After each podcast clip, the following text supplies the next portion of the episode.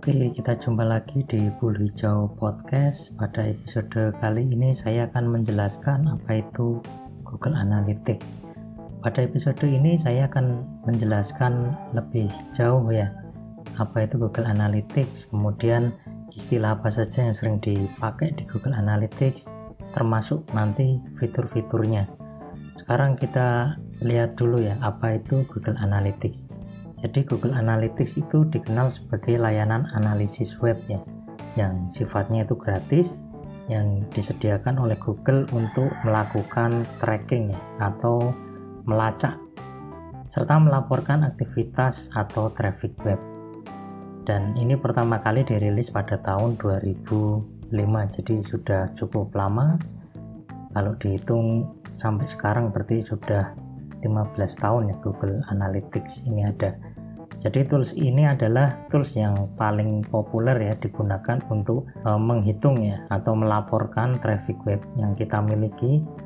Di luar sana mungkin ada banyak platform lain ya, yang yang saya tahu e, beberapa itu berbayar. Tapi Google Analytics ini gratis. Siapapun bisa menggunakan dengan bermodalkan akun Google ya, atau akun Gmail. Nah, selain web, G A atau Google Analytics juga menyediakan S D K ya, System Development Kit, yang bisa mengumpulkan data dari aplikasi. Jadi tidak hanya web, dia juga bisa mendapatkan data-data dari aplikasi baik iOS maupun Android. Biasanya disebut dengan Google Analytics for Mobile Apps. Nah, jadi kalau Anda nanti punya aplikasi yang dikembangkan di mobile, itu data-datanya bisa dicatat oleh Google Analytics. Nah, sekarang kita kembali ke Google Analytics yang versi web ya. Jadi Google Analytics, kalau Anda punya web, itu cara masangnya seperti apa? Anda terlebih dahulu nanti harus mendaftarkan diri di webnya Google Analytics ya. Kemudian nanti di situ ada prosedurnya, silakan diikuti tahapannya, mendaftar seperti biasa, kemudian nanti Anda akan memperoleh kode tracking yang harus dipasang di web Anda. Nah, tujuannya apa ya? Tujuannya agar setiap halaman yang ada di web Anda itu bisa diindeks atau dicatat ya oleh si Google Analytics ini. Nah, hasil analisis dari Google Analytics ini bisa dibuka lewat dashboard yang versi desktop maupun versi aplikasi ya. Kalau Anda punya H P atau smartphone, Anda bisa download aplikasi Google Analytics, dan itu sangat handy ya, Anda bisa tahu kapan dan dimanapun di saat itu juga. Nanti bisa membaca eh, berapa orang yang sedang mengakses web kita. Nah, jadi salah satu keunggulan dari Google Analytics adalah kita bisa melihat jumlah user real time. Kemudian laporannya itu juga nanti bisa kita atur-atur ya, di situ ada eh, waktunya, nanti kapan, dari hari apa sampai hari apa, dari jam sekian sampai jam sekian gitu ya. Ada satuan waktunya, sehingga kita bisa melihat dengan jelas di situ berapa usernya, berapa sesinya, berapa page view-nya, dan lain sebagainya. Nah, kemudian hal menarik lainnya ya, selain e, bisa diakses di aplikasi, juga Google Analytics ini bisa terintegrasi dengan beberapa produk Google yang lain ya, seperti Google Tag Manager, Google Tag Manager atau G T M, kemudian Google Data Studio, kemudian juga Google Ads. Google Tag Manager itu adalah uh, tools yang biasanya digunakan untuk uh, tracking juga, tapi secara lebih detail ya dibandingkan dengan Google Analytics. Kemudian kalau Google Data Studio itu adalah tools Google yang digunakan untuk membuat laporan yang sifatnya bisa dinamis gitu ya. Jadi kalau kita ingin melaporkan data-data yang di Analytics, itu bisa melalui Google Data Studio. Kemudian juga Google Ads ya. Kalau Google Ads ini dimanfaatkan kalau Anda memang berniat untuk mengiklankan web Anda ya di Google. Jadi nanti bisa ketahuan ya berapa persen uh, traffic yang masuk lewat iklan yang kita pasang, berapa persen yang sifatnya organik gitu ya. Ya, jadi seperti itu uh, seluk-beluk dari Google Analytics ya. Nah, di Google Analytics sendiri ini ada beberapa istilah yang sering dipakai. Ada istilah user, session, page views, session duration, page per session, kemudian bounce rate ya. Nah, kita akan coba bahas itu satu persatu ya. User. Nah, user ini adalah pengguna ya. Atau dengan kata lain, jumlah orang yang mengakses web kita itu namanya user. Nah, kalau kita melihat dari sisi user, setiap user itu bisa mengakses selama beberapa kali ya dalam satu waktu gitu ya, atau dalam satu hari gitu ya. Misalnya saya mengakses sekarang di web yang sama, kemudian nanti jam tujuh malam gitu ya, misalnya saya akses lagi. Nah, itu berarti sudah termasuk eh, dua sesi yang berbeda ya, sesi sekarang dan sesi yang nanti gitu ya. Tapi usernya itu masih sama, sehingga istilah sesi itu merujuk pada eh, kapan kita membuka atau mengakses web itu lagi gitu ya. Nah, kemudian ada juga istilah page views. Kalau page views ini cara pandang kita harus kita balik ya. Kalau tadi dari sisi user, kalau page views itu adalah perhitungan dari sisi U R L ya, atau uh, link artikel kita. Jadi kalau kita punya U R L artikel kita di web itu ya, nah nanti Google Analytics dia akan mencatat seberapa kali orang uh, klik ya ke link tersebut ya. Bisa dari search engine misalnya, atau dari media sosial, atau mungkin dari yang lain gitu ya. Nah, itu otomatis Google Analytics akan mencatat itu ya. Itu namanya page views. Kemudian session duration ya. Ya, ini adalah durasi sesi. Durasi sesi itu adalah lamanya kita mengakses satu halaman web gitu ya. Itu namanya satu durasi sesi ya. Jadi ini perhitungannya berdasarkan sesi, bukan user ya. Kalau kita masuk di sesi yang berbeda, tentu nanti akan dihitung sebagai durasi yang berbeda juga. Kemudian yang selanjutnya adalah page per session ya, atau halaman per sesi. Halaman per sesi ini merujuk pada jumlah halaman yang kita buka pada sesi yang sama ya. Misalnya saat ini saya sedang mengakses uh, suatu web gitu ya. Kemudian di web itu ada beberapa halaman yang kebetulan uh, saya kliknya pada saat itu juga ya.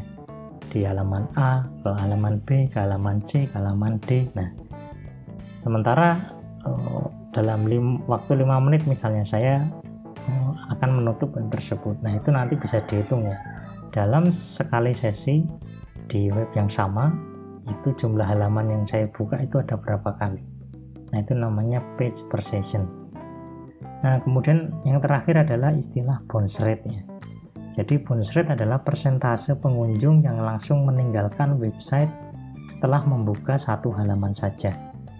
Itu namanya bounce rate. Itu nanti dibandingkan dengan eh, jumlah uh, pengunjung yang uh, dia membuka halaman yang lain gitu ya, tanpa uh, menutup gitu ya, atau membuka beberapa halaman sekaligus. Nah, nilai dari bounce rate itu biasanya direpresentasikan dengan persentase ya, dari nol sampai seratus persen. Nah, nilai bounce rate itu akan bagus jika nilainya mendekati nol ya, tapi dia akan dianggap tinggi atau kurang bagus jika mendekati nilai seratus persen. Jadi jika persentasenya semakin kecil, berarti bounce rate-nya itu semakin bagus ya, atau dianggap semakin bagus. Oke, kemudian itu oh, tadi ya beberapa istilah. Yang selanjutnya adalah oh, fitur-fitur yang lain ya. Kalau kita bicara fitur-fitur yang lain di Google Analytics itu sebetulnya masih ada banyak yang lain ya. Tapi fitur lain yang saya anggap menarik ya, itu salah satunya adalah demografi user. Jadi melalui fitur ini kita bisa melihat nanti eh, berapa usia pengguna yang mengakses web kita, termasuk jenis kelaminnya. Kemudian kita juga bisa tahu jenis perangkat yang digunakan oleh user kita itu apa saja. Apakah dia menggunakan desktop? Apakah dia menggunakan smartphone? Kalau smartphone dia bukanya pakai apa gitu ya, pakai Android atau iOS. Bahkan dia sampai bisa mendeteksi browser yang kita gunakan ya.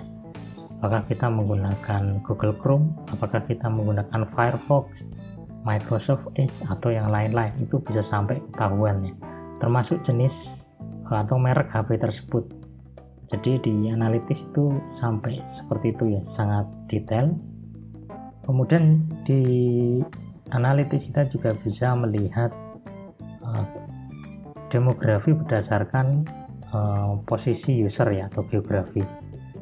Biasanya ini meliputi negara dan kota ya.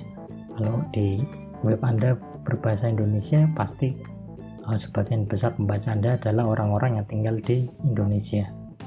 Dan nanti kalau kita klik negaranya itu, kita bisa tahu ya, dari negara tersebut kota mana yang jumlahnya paling banyak yang mengakses web kita. Kemudian yang selanjutnya adalah kita juga bisa tahu keminatan user yang mengakses web kita. Misalnya web kita adalah web jualan e-commerce yang jualan buku gitu ya. Kita di situ nanti akan tahu ya, orang-orang yang mengakses web kita itu latar belakangnya apa sih? Apakah dia penyuka buku atau penyuka entertainment gitu ya, akademikus atau yang lain-lain gitu ya.